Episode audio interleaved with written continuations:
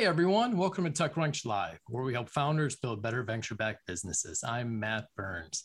And you know that old saying about how you don't really understand something until you can explain in simple terms? Yeah, that's key to selling your startup to customers and to investors. And we have two great guests on today that, that excel at keeping things simple. You're going to love today's event. Jordan Kretchmer, co founder and CEO of Rapid Robotics, is a fantastic storyteller and pitch man because he keeps things simple. And what's more, he developed this process using Kira Noodleman's past research. They've known each other for years and have a great working relationship. And on today's event, we're going to talk about presenting your company to investors and customers through simple terms. But I have other questions too. I want to know how, how fundraising for robotic startups has changed over the years, who's raising and who's not, and what does Bee Partners look for when funding a pre-seed stage company. Lastly, we're going to talk about becoming a thought leader in your area of, area of expertise. So if we have time. On a different note, today is a big day for TechCrunch Live. We're on a new platform called Grip. It should make it a lot easier for, for you to attend future TechCrunch Live episodes and TechCrunch events. Uh, register once for Grip and you'll be able to add all these events to your calendar and attend future things without an issue. We're still streaming live on Twitter and Facebook and YouTube, but please register for GRIP where you can ask questions to the attendees and, and network with other people as well. The link is on techcrunch.com in the top feature box right now, and it should be on the other platforms too. And we made it much easier to apply for pitch practice. Now there's a form. You don't have to chat with anybody anymore. But the, the form is available through GRIP, so find it there. And we've already selected today's startups. But somebody will contact you for future events if you're selected. One more thing before we bring on Kira and Jordan. This month is all about robotics at TechCrunch. It concludes with a huge one day free event at the end of the month. Dean Kamen, Rod Brooks, Boston Dynamics, top startups and researchers from the robotics industry will be there. And next week, TechCrunch hardware editor and robotics supervan Brian Heater will be here and hosting Forerunner Ventures and Adabotics on TCL. I'll be gone next week at Scout Camp with a bunch of bugs and teenagers, so he should have a lot of fun. Okay, well, that's it from me. Let's bring on Kira and Jordan. Thanks for being here, you two.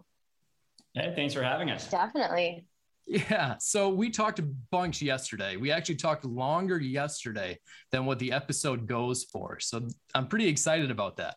But Jordan, you said something that I just want to start with. You said yesterday that you use almost the same pitch deck for customers as you do investors. And I want you want you to explain what's different between the two. Yeah. So, I mean, from our perspective, if we can tell a simple story to customers that customers buy into, uh, then investors, as a result of customers buying into the story, will also buy into it.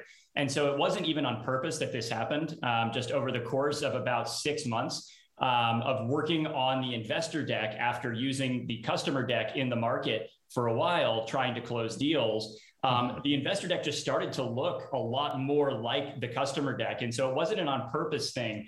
But what it really stuck out to me was that the story that we are telling into a complex market, right, with a complex, like new technology that this market has never bought before, investors were experiencing that same level of like lack of education in the market and how this technology works that customers were. And so the storylines ended up merging to the point where, you know, I think there's two or three slides different between our investor deck and our customer deck at this point. Sure. Now, now, do you find yourself doing a lot of re-education or education simply between the two? Yeah, between investors and customers. Yeah.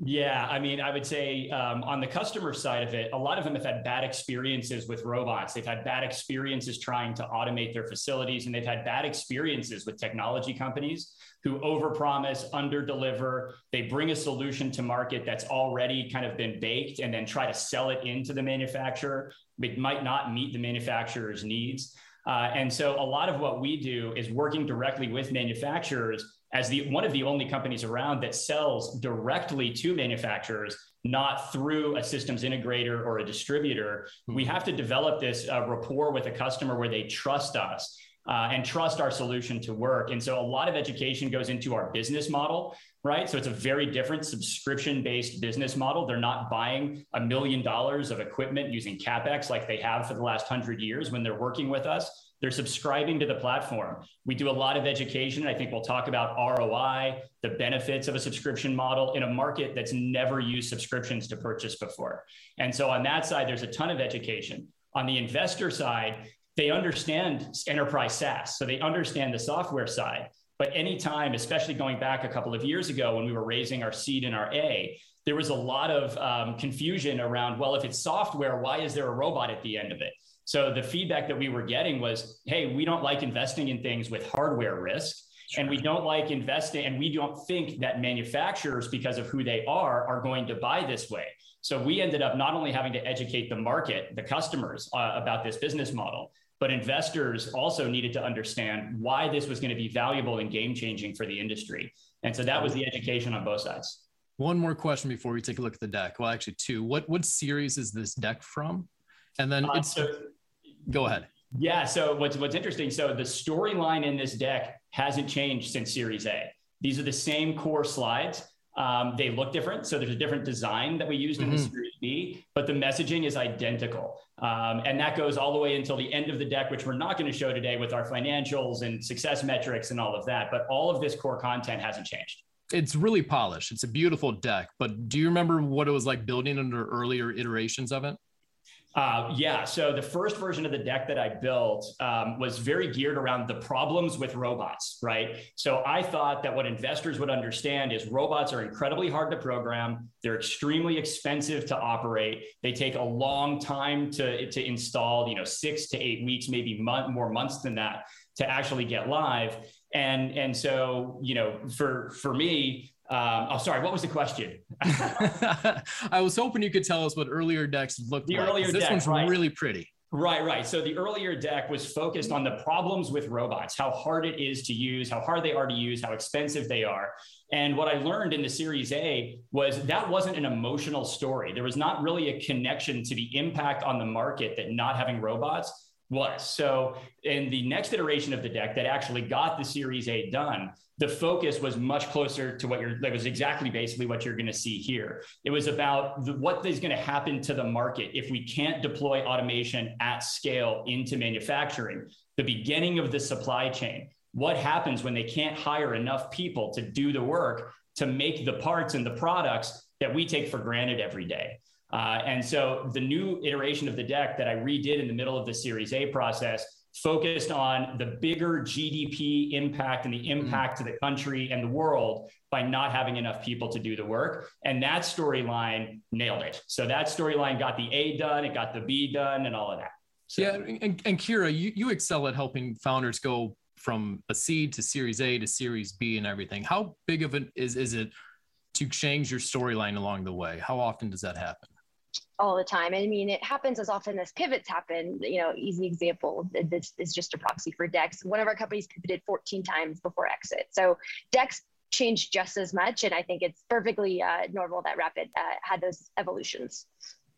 Uh, yeah, Jordan. Well, let's take a look at it. See the first slide here. If Julio can bring up the slide deck for me, that would be great.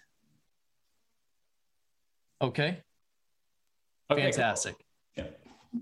Talk us through this slide here.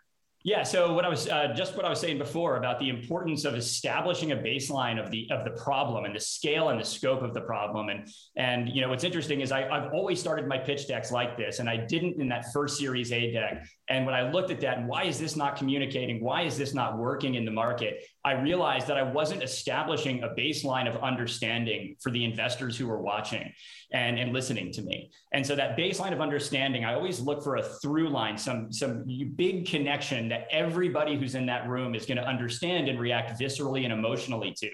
And in our case, this is the impact of the existential crisis that's been created in the market by the labor shortage. And you see here, I integrate, you know, integrated a number of different statistics that talk about the raising wages, the aging out of a majority of the workforce, the lack of replacing of that workforce. How many open positions are there for the kinds of jobs that our robots are going to be producing? And, and you know, at the time of this of the Series A, it was 865,000 unfilled positions for operators who sit in front of machines, put a part in a machine, take a part out of a machine, and put it in a box. So this is something called machine tending. So I use this slide to establish the enormity of the problem. And I always talk about here that this is this is a crisis that is growing to 2.2 million people by 2025. And that results in billions and billions of dollars of production in manufacturing that will not happen here in the US as a result of not having this amount of workers. And that is GDP impacting. Manufacturing makes up 14% of the US GDP on an annualized basis and growing. And so, if we can't establish a workforce that's reliable, inexpensive, repeatable in this market, this is a downward spiral. Manufacturers can't afford to hire people to do the work. They can't win new business to manufacture new products. If they can't do that, they don't have the revenue to hire new workers. And we're seeing this happen. And so it's, it's, it's very, very important that we solve this. And that's what this slide covers. I think you said something important there. It's important to, to establish an emotional connection to the problem. How do you think this slide does that? And Kira, Kira, I would love to hear your thoughts too. Yeah. Uh, I mean, I think it comparing the cost of labor and i think the roi being compared to labor is really important here because uh, there's this the, because of the low deploys uh, for robotics and manufacturing there's very uh, like there's not a lot of proxies to talk about the market size because basically some VCs I think had some burned hands of companies that robotic companies that shut down. And so comparing it to labor as, a proxy was a really, really important. And that also fed into, you know, Jordan mentioned how similar this is to a sales deck, an ROI calculator to help customers understand a spectrum of automation and what that might look like. And, you know, the hiring risks obviously speak for themselves, but I, I think what this speaks to like, like subliminally is saying how freaking big this market size is. Uh, you know and there's so many ways we defined it. I mean this slide doesn't even scratch the surface right? You know you could have said say there's 100000 manufacturers in the us that are producing 3 trillion in output uh, you know every year. Um, another way we defined it that I think is really important is that, you know, back in 2019, some of the research I did is that cobots represent 16 billion in market size in terms of the hardware around it. And one of the key insights to, to the problem framing is that actually programming the flexibility of deploy is, is about 3x the cost of the robot mm-hmm. itself. So, you know, then you're extrapolating out and saying, well, actually, this is a $50 billion market. And then Jordan's talking about machine tending, which is maybe 17% of all of manufacturing. So these numbers just, just, uh, you know, explode out when you, when you start to think about them. Jordan, you're nodding your head along. So she's saying everything right? Absolutely, Kira. Kira nails it. Kira. Kira did the research, did the initial research on this market before I was even considering uh, looking into the space. And a lot of that initial research that Kira did is what drove me to understand there is an enormous opportunity here that is completely unaddressed. Um, you know, and you know we might talk about it in a little bit, you know, in more detail. But the main there, you know, there are four main issues with with robots, right? And why manufacturers don't have them. And you see that stat up there: ninety eight percent of manufacturers do not have a robotic arm. And that emotional that when you ask about the emotional connection, and you know, the reason this is important is because you have to establish with the investors in the room who might not have a lot of experience with manufacturing or any experience with manufacturing or robotics, right? Because we are a software company. We're pitching a SaaS business that happens to have a robot at the end. And so for those investors, establishing just how few robots there are, we are not living in minority report right now, right? And so there are a few industries that when you think of robots, you think, oh, they're in there. You don't think about the fact that robots uh, or that, that humans are sitting there putting pieces of plastic into a pad printer, printing a serial number on that, and a person is doing that 4,000 times every eight hours, and they're doing that 24 7. And so, by establishing just how little penetration robots actually have into the market, that's another key emotional tie in this slide that realization of like there's not robots out there there are human beings doing this horrible monotonous work on on a minute by minute basis well, let's take a look at the next slide. Uh, can I just add something, Matt? Yeah. I, I think another piece to what Jordan's saying is like you're trying to get people on board with uh, like that automation and robotics is actually a good thing for the US and our economy and that it's so incredibly important you know this is about being made in america again and having avoiding jobs going overseas otherwise you, you say that as if there's people that disagree with you I mean, I'd say every pitch nearly that this this topic comes up, you know, and it's almost taboo in the sense that people are a little nervous to talk about it. But I think especially from the investor side, uh, talking about customer adoption and, and what do the optics of this look like, this this becomes really important. Great. Jordan, explain the slide for us. Yeah. So, coming off of the slide about the market problem, I always find it very helpful to set the ground rules or set the set the the context for the investors about what kinds of tasks we're automating. And so, in reality, this is a video slide here. It's not going to be. Um, but what we show here, you know, one is that if 98% of manufacturers don't have robots, and we're experiencing this incredibly damaging labor shortage across the market, why don't they have them? Because, and then so this slide basically says the robotic hardware itself has been fully capable for the last 10, 15 years of executing against these tasks. The cost of and, and, and complexity of programming them, installing them, maintaining them, and overseeing them has gone up 20 fold while the cost of the arms has come down. And so when I talk about this slide, I'm basically setting the context for these are the kinds of tasks I'm talking about. Mm. Right. It's not lifting up a frame for a car and moving a door over to it. And, you know, those giant KUKA robots that are painted red in the Tesla factory. Right. I'm talking about the dozens of millions of human beings who are sitting there. This is a hot stamper, is the name of this machine, sitting there for eight hours a day, holding a part, putting it on a machine spindle, hitting a button, machine goes, they take the part, they put it in a bucket. So I always show that because it shows the monotony, the repetitiveness. And then the next video on the right, I put there, that shows a rapid machine operator, our solution, executing that exact same task, faster cycle times, more uh, uh, uh, more reliability because it's the same thing every time, as opposed to the human error that can be introduced. And it runs all three shifts doing this exact same task. I also use this opportunity, we're not going to cover it today, to talk about the intelligence or what I call the human instincts that we've given to the robotic arm to be able to handle variability. Where the parts show up in the work cell is going to be different every time. So we use vision and AI, deep learning, machine learning, all of those things in order to give the arm human instincts so if a part shows up slightly differently, a human goes and grabs it no matter what. A robot is always going to go to the same place it was programmed to do over and over again. So that was the first layer of IP that we had to develop was a robot that reacted in real time to the locations of the machines and the parts in the work cell. And that's what I talk about here, human instincts for robots. Yeah, and I think what's unique about this slide in our context here is the pitch deck has videos embedded into it. Now, Kira, as, as an investor, how often do you see that? Mm, I'd say 20% of the time, not super yeah. common. Does it always work or there's times where you should avoid this? Um, I think if you have a working product, that's incredible to show off. I would always show it off if you have it. Uh, you know, I think if it's tangential to the business, I mean, I look at pre-seed, so it's often, I mean, it's all always pre-product, pre-revenue. So if you don't yes. have something real that's related to you, then I would probably say skip it. So it just depends. All right. Yeah, I would say that's it's a really good question. And, and so what what showing this another benefit of showing a slide like this on slide three of the of the of the deck is it tells the investors right out of the gate or customers, because this is one of the customer slides also, tells them right out of the gate, this is real right? Mm-hmm. So we actually have real technology that is deployed in real life doing work right now. In the robotic space, that's really really important because most robotics companies spend between 3 and 5 years in R&D while they're raising capital along the way before selling a, a, solution to a customer.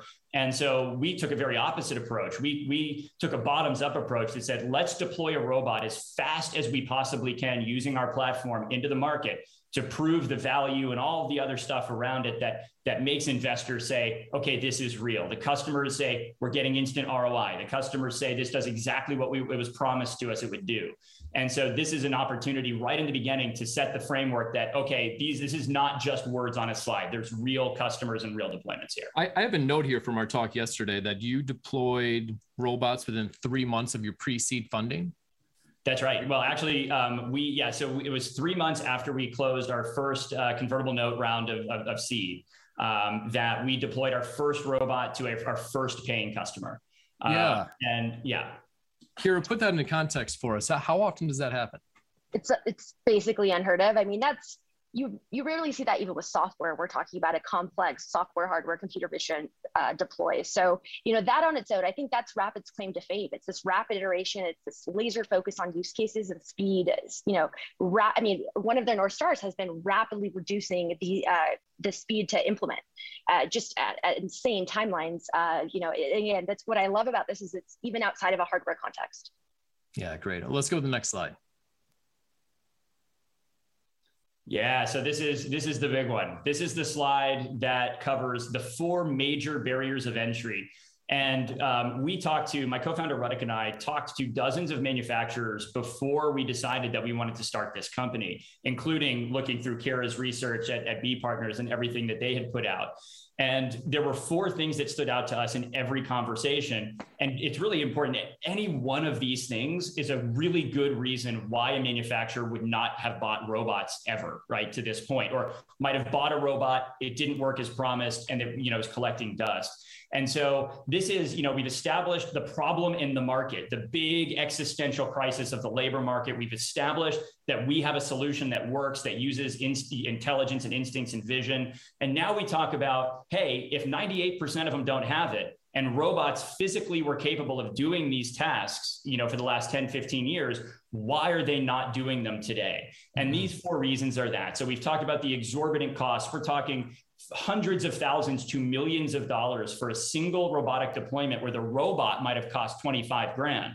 But all of the other equipment necessary all of the decision making and time necessary to make the decisions about what kind of end of arm tool you want you know what kind of safety environment you want around the arm. There's an average of you know somewhere between 15 and 30 different decisions that you have to make around the robot itself. And so that is the unmanageable complexity the exorbitant cost systems integrators. We are basically we we take on sort of Salesforce's no software, and we are the for the manufacturing sector no systems integrators because they are the ones who come in and charge four five hundred thousand dollars to program these arms. So unmanageable complexity, exorbitant cost, months or years of timeline. By the time you decide you want to use a robot, it can be six or eight months before an SI can bring and deliver and install one for you. And then the lack of flexibility. This one's super important.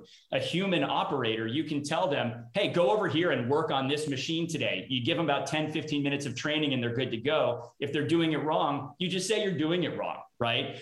But robots, not the same. So robots have to be meticulously programmed to sub millimeter accuracy and repeatability. And as a result of this, um, you know, they can't move, right? If you install a robot on this machine, you can't use it anywhere else unless you pay another round of exorbitant fees to the systems integrator. So it was really important that we solved all four of these things. We're not going to cover all the slides, in this deck, but eventually, essentially, what happens in the remainder of the deck that we're not going to cover is we tick off all these boxes. We talk about how we solve each one of these four things. Yeah, that's great. Now, what I like about this is is you've established a problem and you've shown a solution, but now you have the barriers, and barriers have always been something that that are hit or miss in pitch decks. How much of your pitch time is spent on this one particular slide? Oh man, but I just talked about it for what like 90 seconds in a real in a real investor presentation. I would dive deep on each one of these four, probably 4 to 5 minutes. I need them I need them desperately to understand why it's a problem, right? And to remember that my whole first pitch deck in the in the pre-seed and seed and the beginning of series A was all about this, right? I didn't mm-hmm. have these lead-ins about the existential crisis in the labor market and the, the, the GDP impact. I just went straight and started covering off on this stuff but it really is important to establish why, if robots can do it, and this is a question we got all the time. Well, you're saying robots could do it. So why aren't they? So this mm-hmm. was, you know, kind of like answering, pre-answering the investors' questions uh, with this slide. Well, let's take a look at the next one. And, and this one, I'm going to stop you for a second. We yes. included this one. I liked it because it's very simple statements, right? And, and that's what today's episode is all about.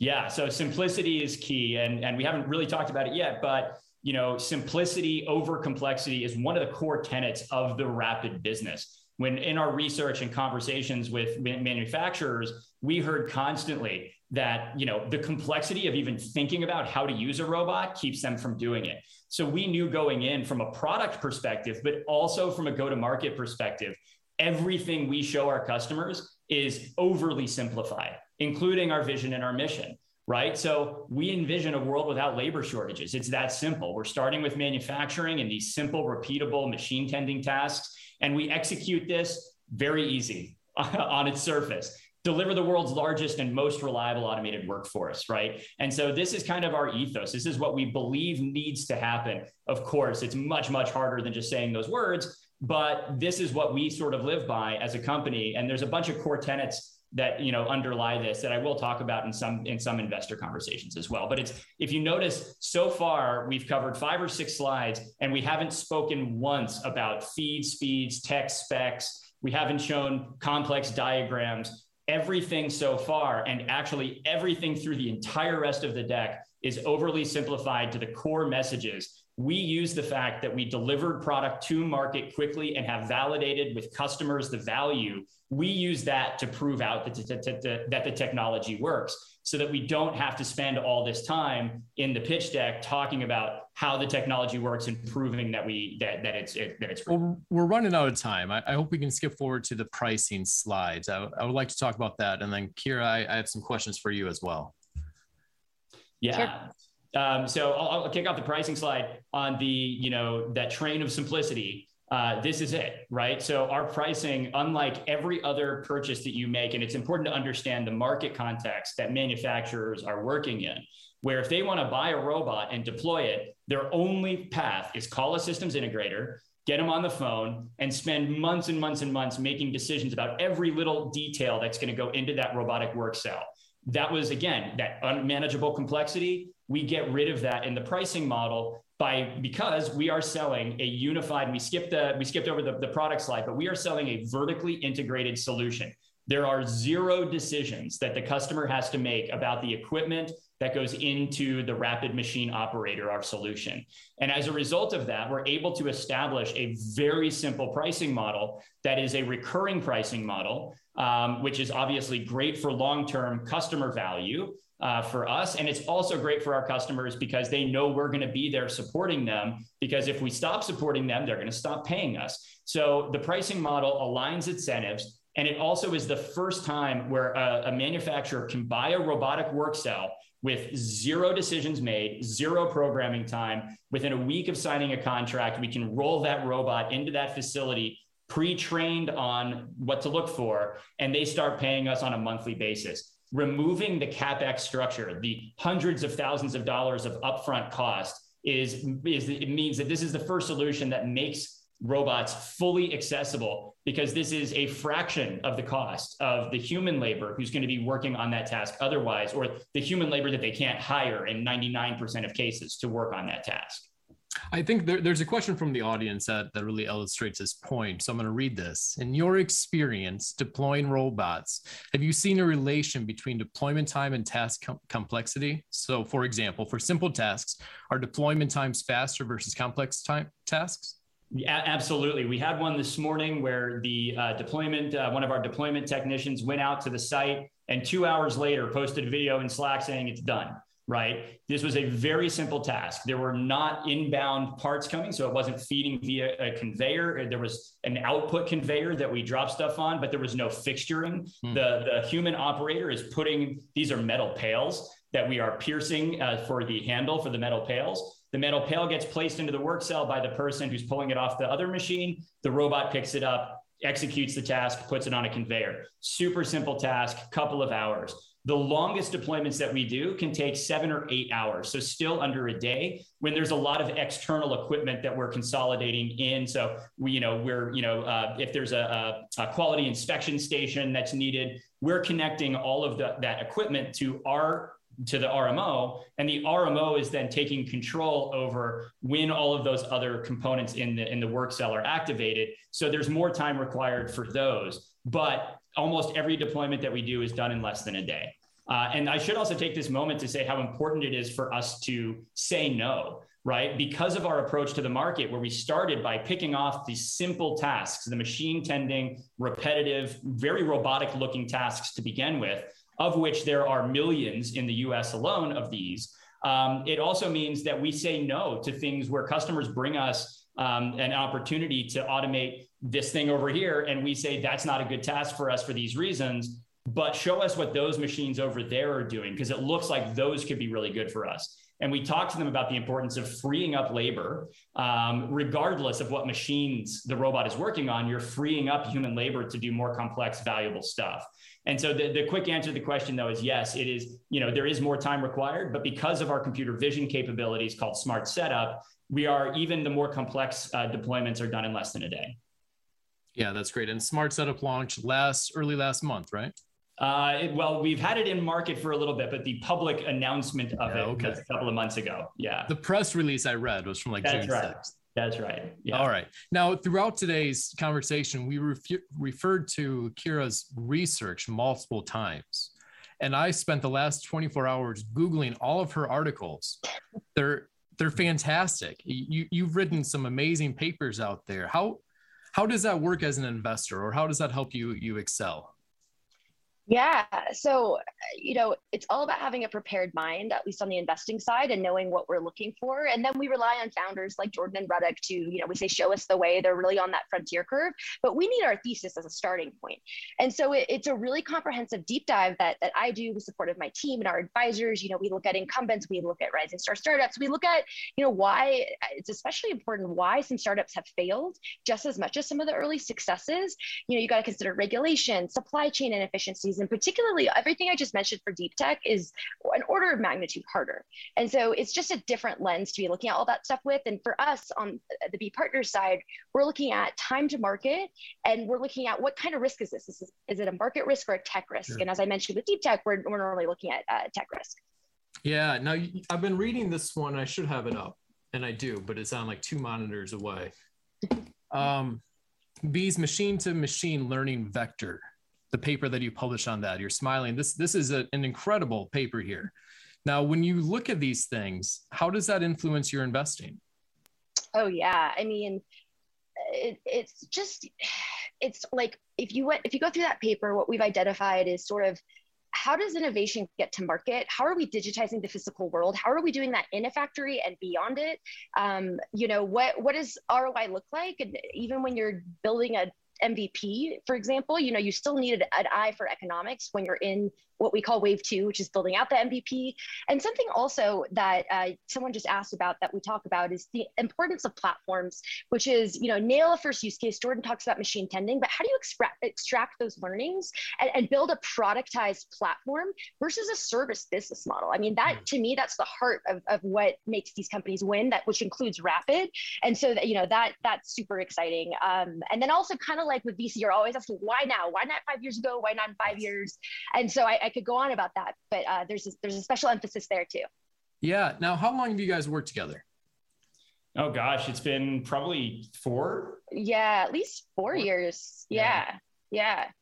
Right. Something And, and and how is that relationship? Is, is Bee on the board still?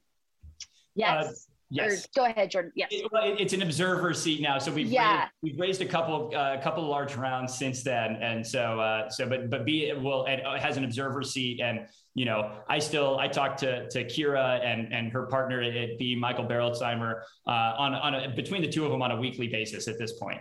We're Uh, besties.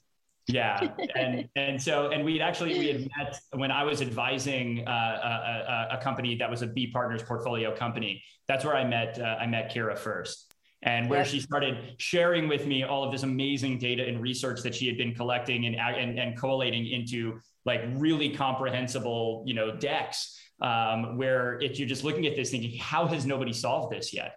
Um, and and so certainly I think the influence of of Kira uh, and the work that she had done was a big influence in in uh, and Ruddick and I deciding to start this business. Right. So Jordan, as a founder, when you when you find a an investor as knowledgeable as Kieran and is published, is that somebody you go after first, or is that somebody you, you eventually want to land?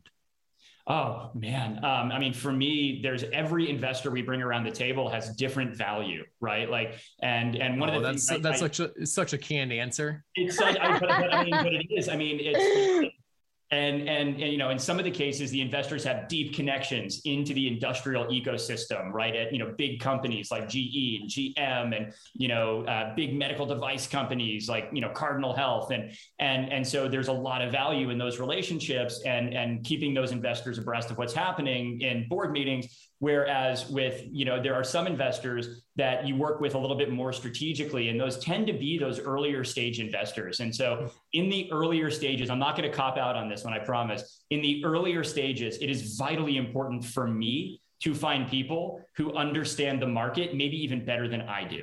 Um, and, and there's a partnership with all of my early stage investors Um, you know, Greycroft was another early stage uh, invested in, in, in the seed uh, along with Bee Partners and you know and and so i worked with both very closely because they were the first to step up and say we truly understand where this is going and the potential and that level of partnership at those very early stages when the roller coaster is rocking and it's you know highs of one day yes. and super lows the next day having people who understand from the early stages that that long view right and that these bumps in the road we're going to look back and they're going to look like little pebbles at one day that's that's where I in, in those first rounds of financing, I always look for that kind of uh, that kind of an investor and that kind of a relationship. Well, the last question then goes to Kira. What, what do you look for in a founder when you invest? Oh man, uh, so many things. I would say an insatiable passion for what they're doing. We talk about a mercenary versus missionary founder. Would they be doing this whether or not we give them money? We talk about deep market insights and kind of an earned insight that you know is, is what has made Silicon Valley famous. Um, you know, I think it's it's a founder that also has deep empathy for the problem they're solving for mm-hmm. you know, but in all directions. It's not just on the customer side. It's the employees they're hiring that everybody is is creating career and life risks to, to join this journey.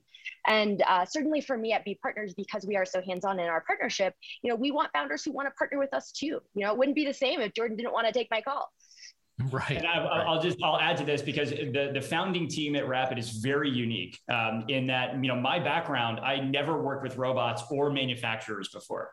Where I had done, I built a business that was an enterprise SaaS, you know, cloud native business back starting in 2009.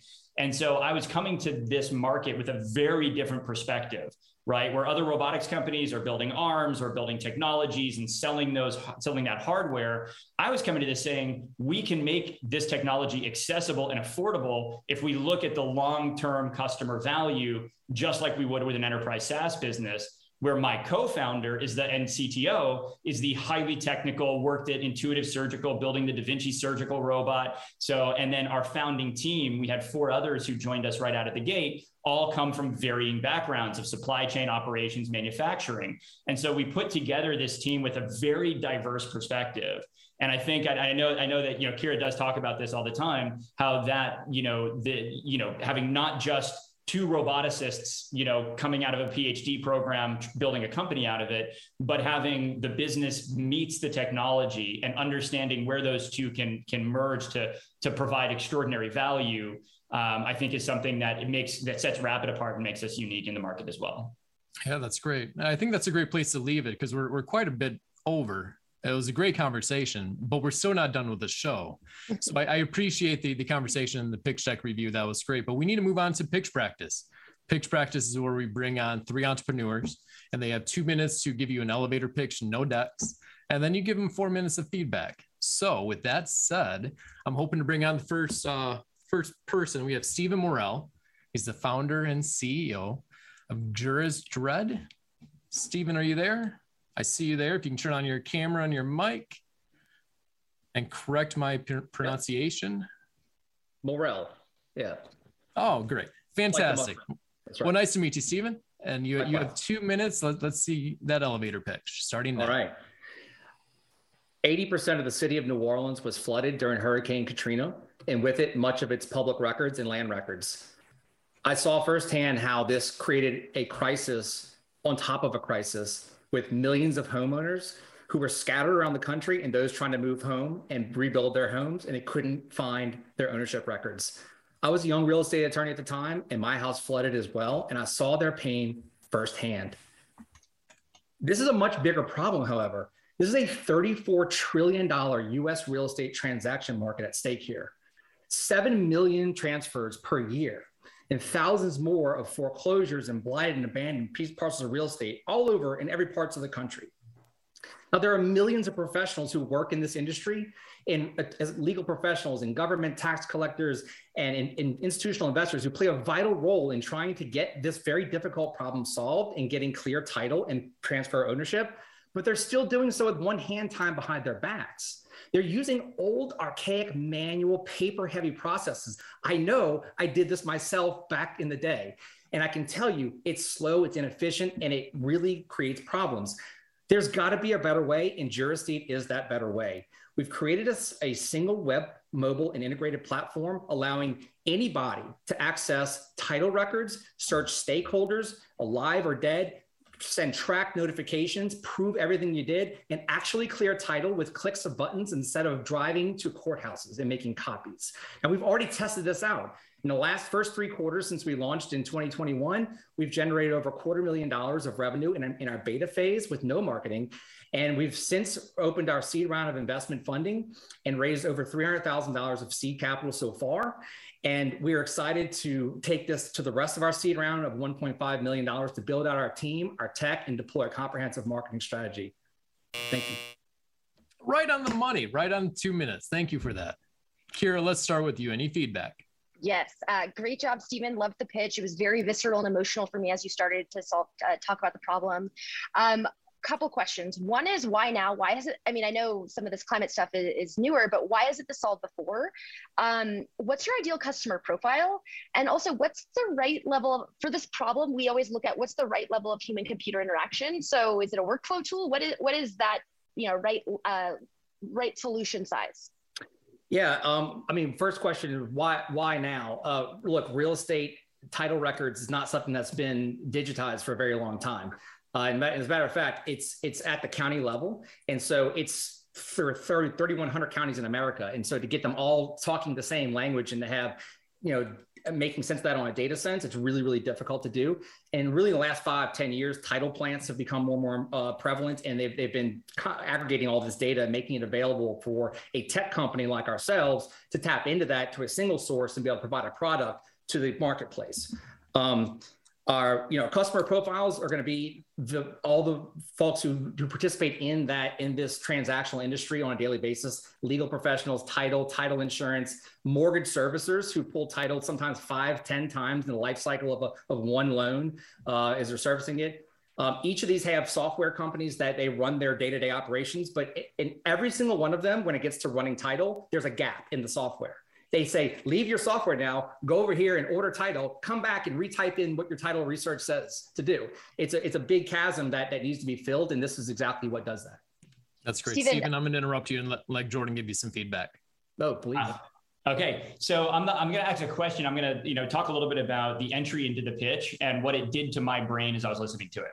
So I think you you started off with a visceral emotional connection. Somebody something that every like I said in in my first part of my presentation, something everybody can identify with. Now, the problem with, with the example you used is my brain started going down. This is some form of disaster relief company, right? And then about halfway through, I was like, wait a second, this is a real estate transaction company, kind of, right?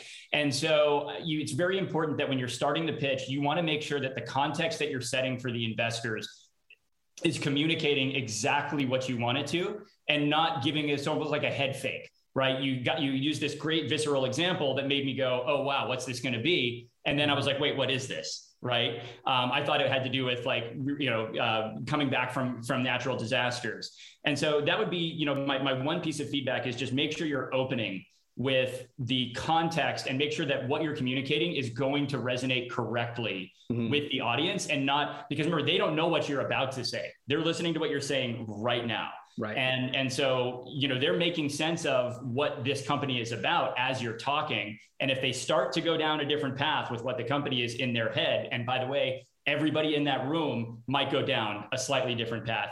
The, to the eh, to the um, anytime you can get them to focus on the exact same and, and picture in their heads exactly what you're talking about you're always going to have a much better time going through the rest of the presentation and you're not going to get silly questions out of left field that aren't relevant right that's great feedback.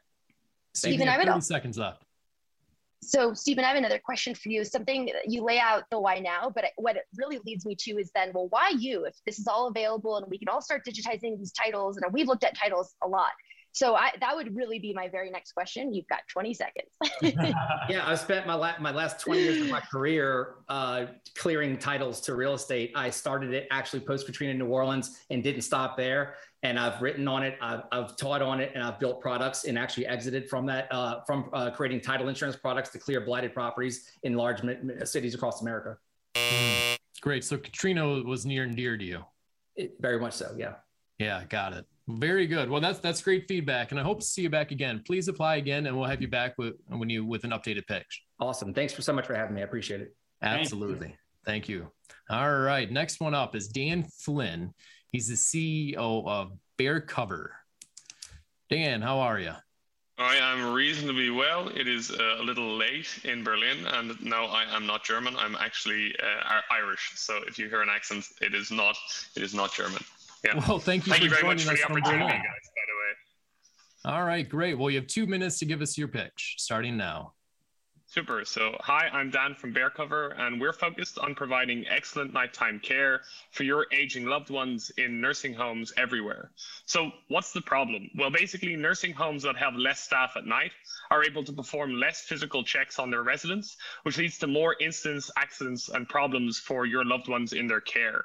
You probably already know that, much like hospitals, nursing homes are finding it really difficult to hire and retain staff, and that nighttime staff are among the most expensive due to unsociable hours.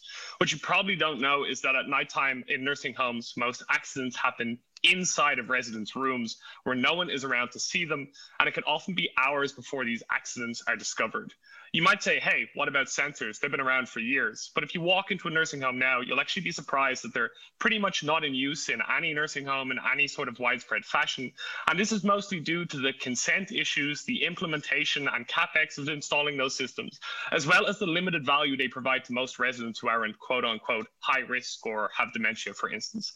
That's why at Bear Cover, we've developed a simple robotics device that is able to see through closed doors from the corridor and send alerts directly to caregivers related to residents' movements. With the same number of staff, nursing homes can perform 20 times the number of physical checks on their residents without ever having to install a single device inside a resident's private bedroom. We combine an ultra wideband radar sensor with a mobile autonomous robot that lets us check movement signatures and direct alerts directly to caregivers' smartphones. Much like you guys, we are big fans of the subscription service model and we uh, service our clients on a monthly subscription service. Uh, we're in the pre seed stage now, so we actually built our first robots and sold them to nursing homes on this kitchen table behind me. Uh, we're raising 400,000 here in Germany with most of our round closed, and we're working already with some of the largest nursing home providers here in Germany and in Europe. And hopefully one day you'll see our product in the US as well, changing the best practice for nighttime care in nursing homes there too. Thank you very much. Dan, that was fantastic. Jordan, we can start with you on this one. Yeah, so I can imagine that there's um, relevance for this technology to other markets and industries. Um, are you planning on starting just in the nursing home industry? Is this is that your is that your end game, or does this have bigger ramifications for uh, you know all kinds of security and you know sort of maintenance checks and other and other things? And is it applicable? Yeah, great question. So I think that nursing homes for us uh, had a relatively easy bar to entry. We had access to that market. Also, it really answers your why now question because they're like really acute staffing issues because of demographic issues across these sectors. So that was easy. If it was a choice between nursing homes and hospitals, which would be the next market, they also posed a much easier beachhead than hospitals, which is maybe more critical care going on. Uh, yes, there is a market for similar devices to operate, let's say, in uh, property reviews and security stuff, but we haven't explored that fully yet. So yes, there's an extension there. Whether we pursue it or somebody pursues it with a license of our technology, we don't really know. That would be up to the development in the future. Yeah. Jordan, anything else? Yeah, I was, I was going to let Kira ask a question. I have one comment that I was going to save to the end and make sure I make sure Kira gets a question in.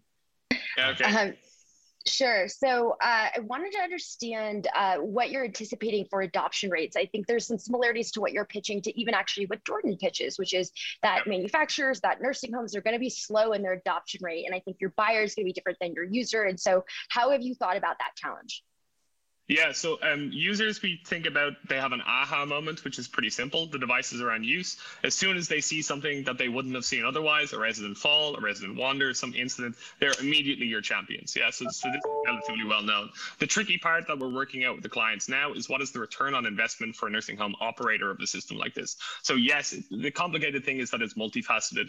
So you have, let's say, a collection of first order effects, which are really how do you pull resources from different parts of a nursing home now that these are working working? For instance, can you pull work from daytime administrative documenta- documentation work into nighttime now that you have more time? Can you allow your staff to no longer be tethered to a single area and instead basically do do like demand planning for a nursing home so they can move to multiple areas to tackle issues. So, so this is the first order effects. And then your second order effects are basically, okay, how do I affect uh, staff retention? Yeah, so there's like a 12,000 euros cost or more in the States to replace a single caregiver. If you're turning over 20% of your staff in a large nursing home in an urban area, that adds up. So how do I inflect this in a positive manner? And then also, most nursing homes report uh, serious incidences and hospitalizations to uh, care companies, insurance companies. So over the long-term data that these homes have collected, after I get out all the stochastic incidents of my system, six months in, 12 months in, how do I inflect that downwards? So these are kind of how we think about changing that environment. Awesome. Great answer. Cool. So the one piece of feedback that I'll have for you is like th- this this company is primed for a very emotional connection in an investor pitch, right? Everybody has elderly um, relatives. Everybody has relatives or knows people who have relatives who've been in nursing homes. We all know about the the shortage in nursing, the labor shortage in nursing homes right now, and and and so what I would do if I were you, especially in a quick pitch is establish right out of the gate the severity of the problem in terms of the impact it has on society.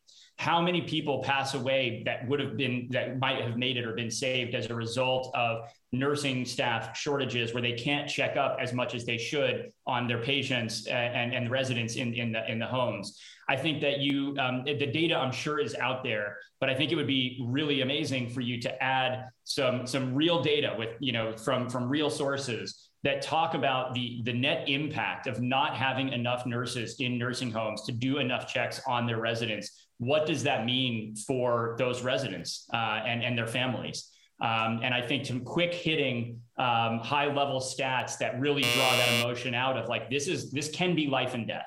I think would be very yeah. powerful. Yeah, absolutely. Yeah, I think that is a, it's such an emotional hook for people.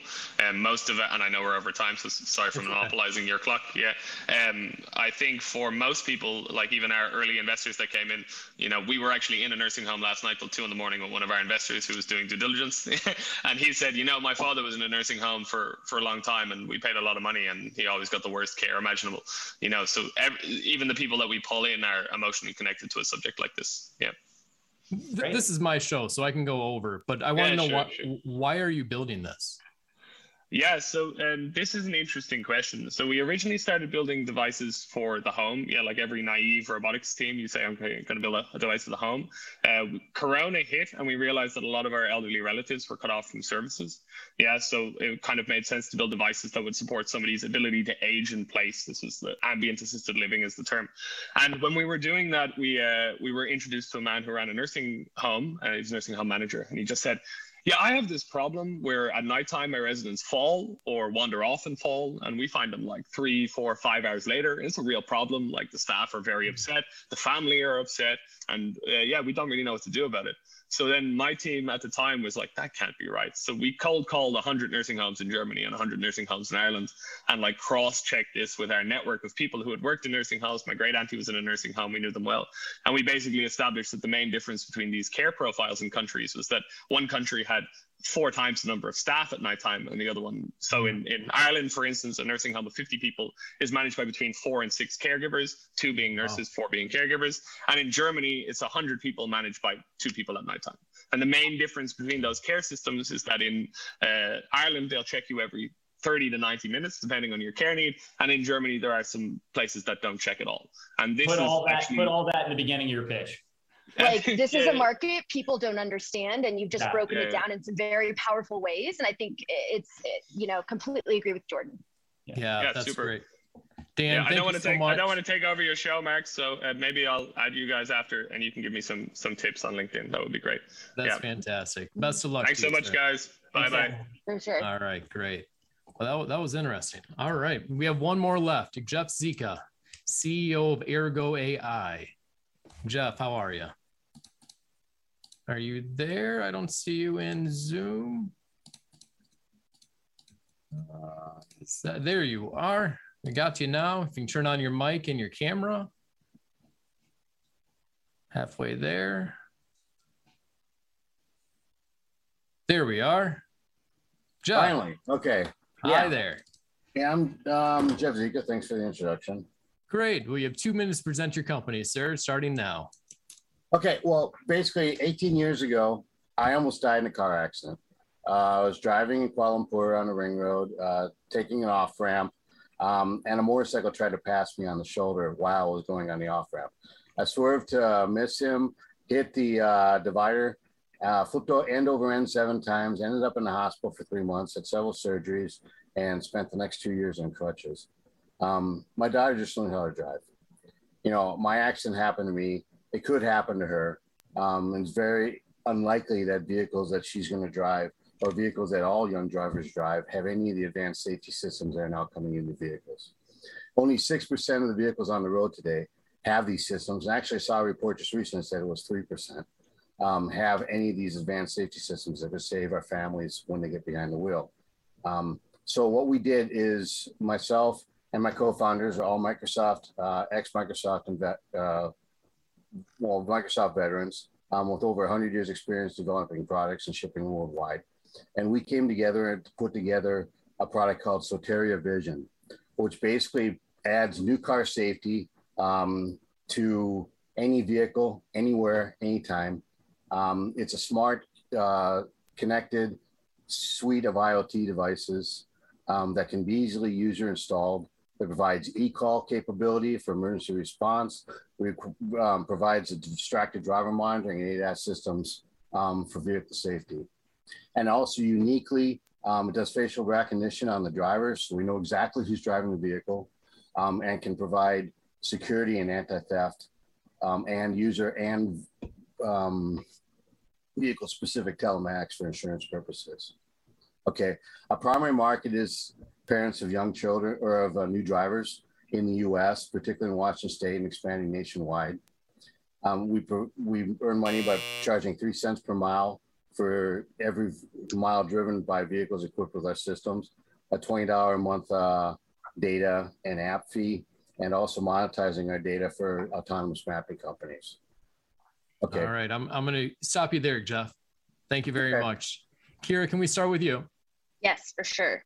Uh, so uh, thanks for the presentation. Um, certainly hooked me at the start with uh, your personal story. I was curious because this sounds like an existing technology applied to you know an underserved market. What defensibility really looks like and means to you? Uh, and then you know you mentioned this is all about uh, driver safety and protection and saving lives. And so I'm curious with your uh, you know mix of hardware software solution. You know what type of liability do you now hold by being the safety system? Okay, um, we're limiting our liability because we do not talk back to the vehicle at all. Um, we're, we're, strictly a warning system. The driver is always the driver of the vehicle legally and in other ways. Um, so we limit our liabilities greatly in that case. Okay. We also don't record in cabin video except in emergency situations. So we're not providing, we're not uh, impacting any privacy issues. Okay. Um, as far as providing the warnings and the driver doesn't heed the warnings, we're providing false alerts and so forth and so on. Uh, that is something we're concerned about. Um, we are addressing with our legal team. Um, also, we're trying to avoid that as much in software. Uh, right now, we are completely in development mode, um, simply because of the fact we can't get hardware at this point because logistics time, logistics problem caused by COVID. So we can't go to market. So we can continue development. We're ready to go to market. Uh, we just can't do it right now. That's a great moment to say should we pivot? Do we need uh, you know dependencies that that aren't going to be you know hindered by crazy supply chains right now? Actually we've um, received inquiries from a government in africa regarding using our distracted driver monitoring system not for a video recording for distracted driver monitoring but for the um, emergency alert capabilities and being able to handle vip alerts and and contact emergency first responders and so forth in that country. Um, and so we've looked at pivoting on a much lower hardware platform using the same modem technology, but using a much lower end CPU and so forth and so on to provide just that capability without the DMS, but with just the impact detection and the um, e-call, quote unquote, E911, whatever you want to call it, um, and provide the location tracking capabilities. And that's something I'm actually working on developing right now. Um, I don't have a prototype ready for it, but I will probably within a week or so. Um, we are Jeff, testing. Jeff, devices. I'm going to pause you right there so we can get some feedback Sorry. from Jordan. Hey, yeah. So um, my main question is: you talked about three to six percent of automobiles on the road today having an advanced safety system. Right. I was really wondering what is an advanced safety system because I think about things like OnStar, right? That's been around for a long time. That comes kind of standard in most vehicles. That does crash, you know, major event sort of crash. It doesn't have in, you know a camera inside at least yet. But when you say advanced safety system, what are you referring to? I'm, I'm kind of missing that because in my head, three to six percent. I'm like, well, you know every new car has advanced safety systems of some kind right and so i'm just trying to wrap my head around what what defines advanced so versus what you're yeah if i can jordan i think you're you're asking jeff in his pitch to define this in, in okay. more granular yeah. terms, right? Yeah, yeah, yeah. So that would be that would be the feedback is is okay. you know, certainly cover off on what does it mean to be advanced versus you know the the 93 to 94 or 92 percent or whatever that that don't have advanced safety systems. Like what's the difference and the delta between what you're doing and what exists there? Yeah, that was that was my feedback as well. Because I'm, I'm, a big car guy. I live in Michigan, and, and all cars have advanced safety th- systems. So I think it would be great if you can redefine that in your pitch. And I would encourage you to reapply to pitch practice because I would love to hear this again. Okay. Well, just quickly on your question though, um, sure. as defined by AAA and by the or the National Highway Traffic Safety Board, it's basically the advanced safety systems are the distracted driver monitoring and and ADAS type systems, advanced driver assistance systems that monitor following distance, lane keeping, and so forth and so on. Very few cars have the lane keeping, have the following distance, have auto braking, have um, very, even less vehicles have any distracted driver monitoring at all. Um, mm-hmm. Right now, it's basically only GM and um, Subarus have that. So yeah, yeah. And one data point for that is it's just new cars. I drive an old car. Yeah, exactly. My old car doesn't have it. And a lot of people drive old cars. Well, we drive that truck excursion sitting out front. You try drive, you hit something one of those, it's not going to get damaged. Whatever you hit's going to be totaled. So... All right. Well, Jeff, thank you so much for your time, and please reapply for pitch practice. Okay, thank you for the opportunity. All right. Well, Jordan, Kira, this has been a fantastic episode. I, I, have compliments coming in from all over Twitter. So thank you so much. And, and please keep in touch. Um, this has been great. And next week, next week, Brian Heater is going to be here instead of me. He's talking to Forerunner Ventures and Addo Robotics on TechCrunch Live. And then the following week, we have that one day TechCrunch uh, robotics event with everybody that's anybody. So please, please uh, attend that as well. Well, thank you again, and we'll see you next week.